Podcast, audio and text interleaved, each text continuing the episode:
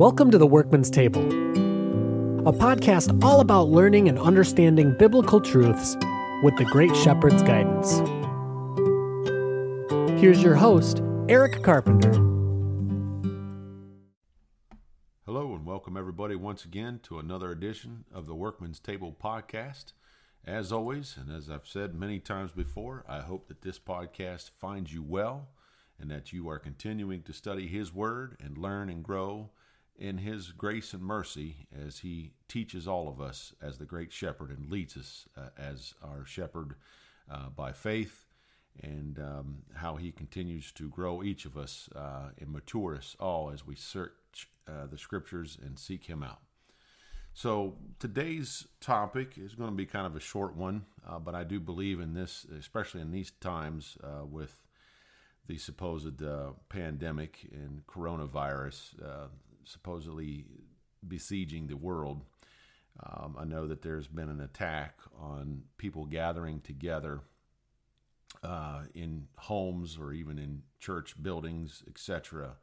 Um, if those that have been in the faith for a while are not recognizing the great spiritual battle that is taking place, uh, I am afraid that you're sadly mistaken and, and maybe even spiritually blind. So you definitely need to uh, seek Him, prayerfully, prayerfully consider what's going on in this world, and know uh, the Scripture warns us that you know the kingdom of uh, Yahuwah is at hand. Behold, He's He's at the door.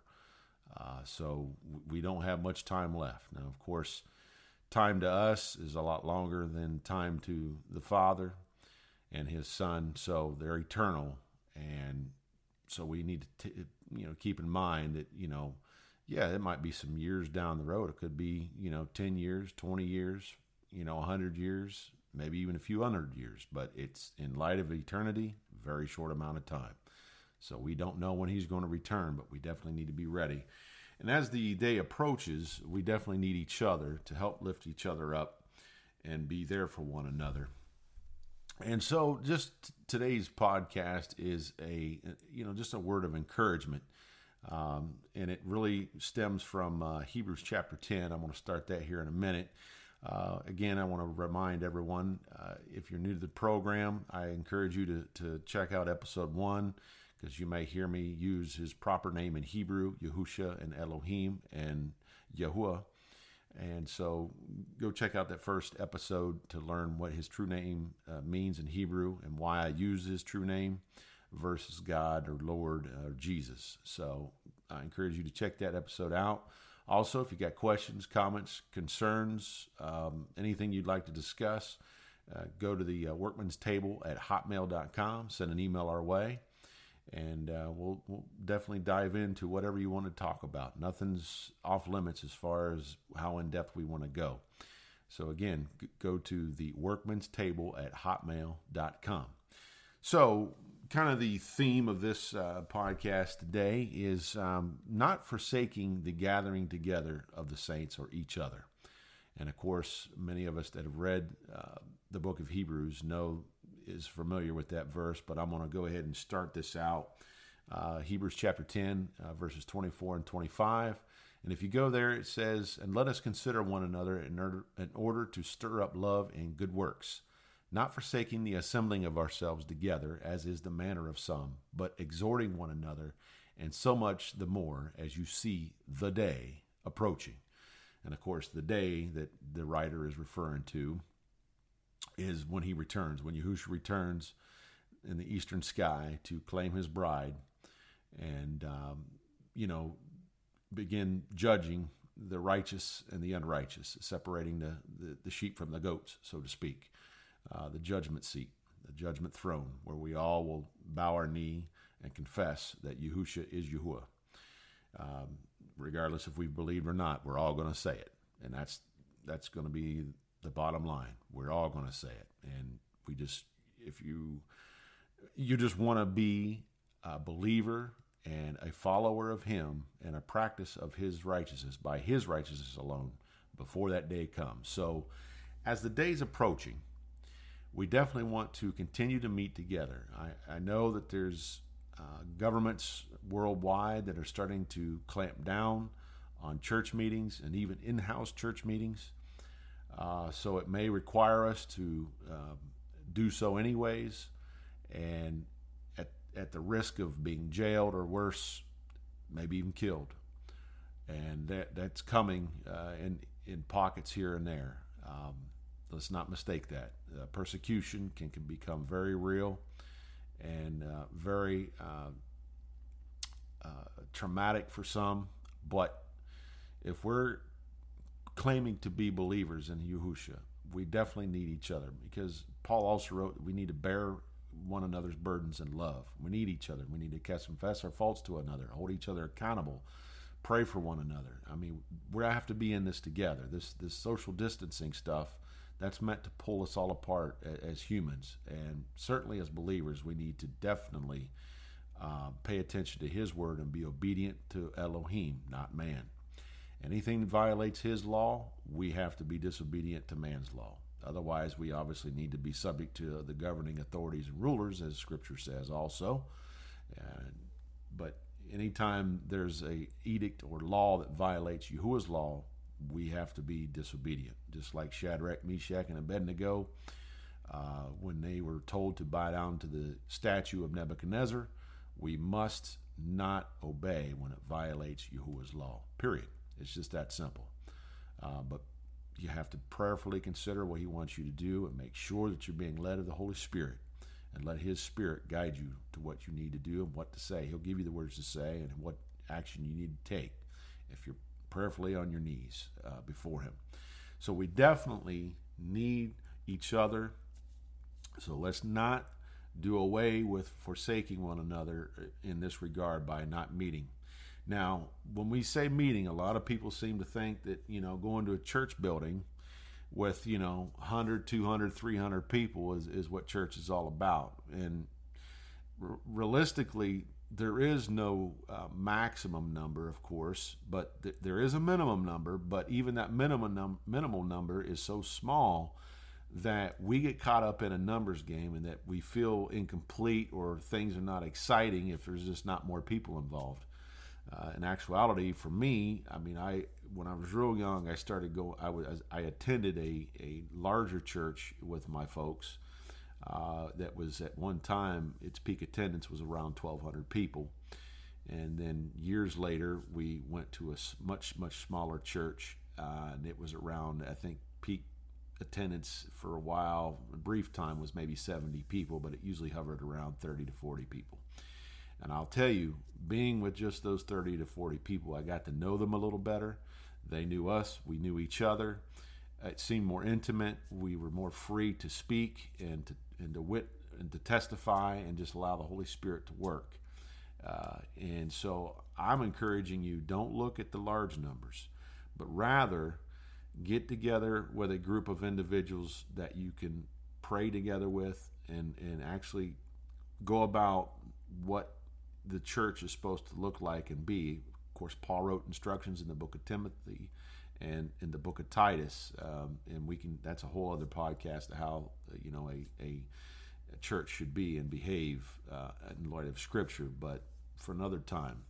But anyhow, if you go to Second Corinthians 13 1, and really it, it, shows you the minimum number. Um, and Paul wrote in Second Corinthians chapter 13, uh, verses 1, he says, This will be the third time I am coming to you. By the mouth of two or three witnesses, every word shall be established. Now, of course, he's quoting uh, the book of Leviticus as it pertained to um, whenever someone was being convicted of a crime, they would have to go uh, before the priest at the tabernacle of meeting, and no man could be condemned to death on a crime if it was for murder or stealing or whatever without the witness of at least two or three uh, that could confirm what had happened. And so uh, the, the establishment of two or three is prevalent throughout Scripture. Now, of course, we have three witnesses the Father, the Son, and the Holy Spirit. Okay? And so those are your three, and that's that's basically the rule uh, that Yahuwah has implemented: at least two or three. And so Yahusha also said, you know, uh, if you go to Matthew 18, okay, to further, you know, confirm this this notion, not a notion, but basically a an established norm or rule of two or three. Uh, if you go to Matthew chapter 18, verse 19 and 20, Yahushua was saying, Again, I say to you that if two of you agree on earth concerning anything that they ask, it will be done for them by my Father in heaven. For where two or three are gathered together in my name, I am there in the midst of them. So if he's in the midst of, you know, obviously a large crowd when he fed the 5,000, and there was another situation, I think he fed 4,000, if the number serves me correctly, and that's not including the men and, or the women and children that were present in both of those crowds. It was only counting the men, so that's quite a few people. But it seems as though that Yahusha was often intimate. Of course, he only had 12 disciples towards the, you know, the end of his ministry because he had many at first, and then the book of John uh, if I remember correctly, outlines the fact that there was many disciples that were following him. Then there were some hard sayings that caused them to stop believing in him, and they they fell away. So he he walked, talked, and and, and preached and healed with his disciples present. And it was just a small number. And he often spoke to just sometimes just one person at a time, like the woman at the well or you know he might be in at a small uh, dinner like Zacchaeus' house, um, but oftentimes it was small small numbers, and so we often get caught up and it's got to be big. Well, we're you know we have a big you know 500 seat auditorium when we only got you know 100 people. We need to fill this up. We need to get flyers out. We need to put advertisements out. We need to tell your friends and neighbors come to this church. We need to have some bells and whistles and games and prizes and contests to get them in through the door. Listen, folks it's not a contest. It's not a money grab. You know, it's not about the numbers. If Yahuwah decides to bless a certain congregation with more numbers, that's his decision. Okay, let's not focus on that. Let's focus on getting together, and if it's at least two or three people, he'll be in the midst. So find some people, get together with other believers, share your faith, and pray for one another and help each other out. So you see this. He says, For where two or three are gathered together in my name, I am there in the midst of them. So if he'll be in the midst with a large group, he certainly will be in the midst in a small group, as evidenced by him saying that right there. But I, I see he's a spirit, so he has the ability to reach all people across the world at the same time. That's beyond our comprehension, but he can. Okay, so to him, it, it matters how you're meeting. Okay, not where you meet and how many, but how are you meeting and what are you how are you going about it if you also go to um, over here to john chapter 4 okay and this is when Yahusha was talking to the woman at the well, and we all are familiar. Most of us should be, you know, how she had many husbands, and Yahusha knew that, and because he told her to go tell your husband, and she said, "Well, I have no husband," and he said, "You spoke right because the one you're with now is not even your husband, uh, versus the five that you had before." and she realized, okay, this this man, he knows all about me. This is amazing. So she's at towards the end of this conversation, he tells her, he says, Yahushua said to her, Woman, believe me, the hour is coming when you will neither on this mountain or in Jerusalem worship the Father. You worship what you do not know. We know what we worship, for salvation is of the Jews. But the hour is coming, and now is, when true worshipers will worship the Father in spirit and in truth, for the Father is seeking such to worship him. Elohim is spirit, and those who worship him must worship him in spirit and in truth. That's what he's looking for, folks. Spirit and truth. But it's his spirit working through us, living in us, dwelling in us as our temple bodies, okay?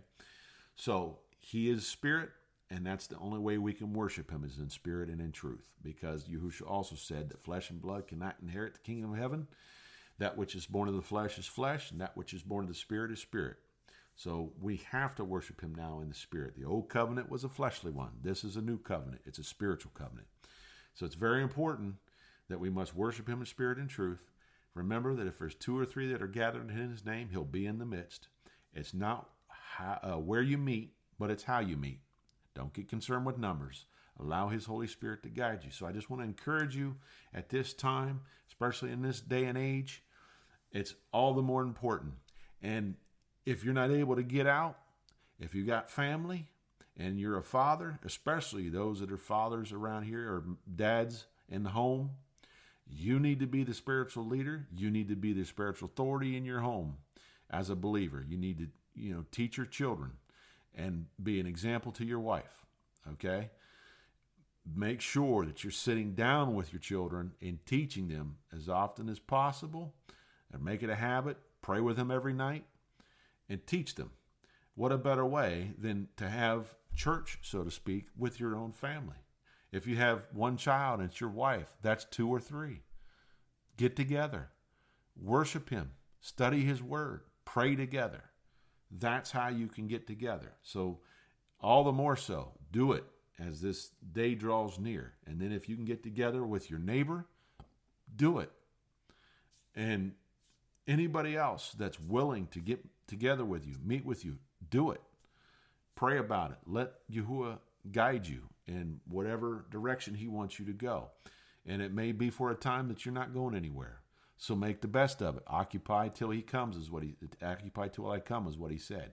So be make sure when the time comes when you're able to meet with somebody or a few folks, okay, that you're doing it and, and keeping it uh, real in your home, and that you're you're having church, so to speak, worship with your children and your wife, your family. That's very important because you're you you know, you, your kids are your own flesh and blood, and you have blessed them, blessed you with them.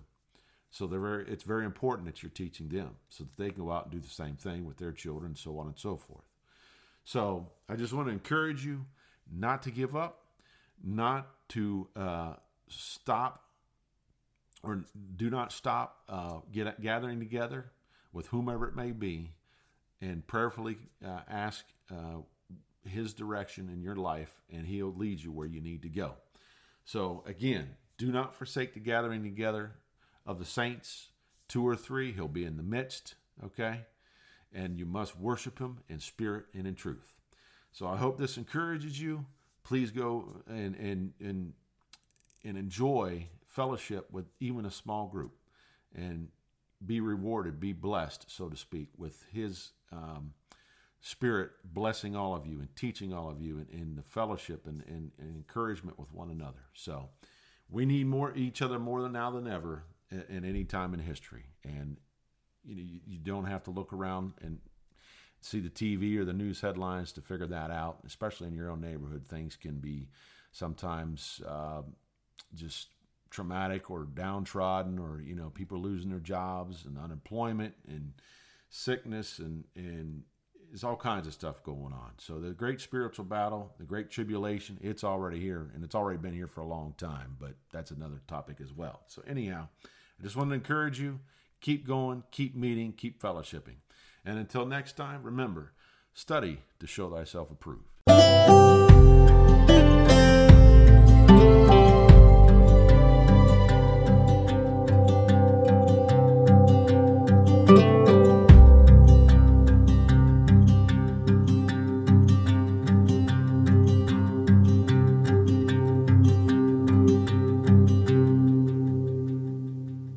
Thanks for joining us today for this episode of The Workman's Table.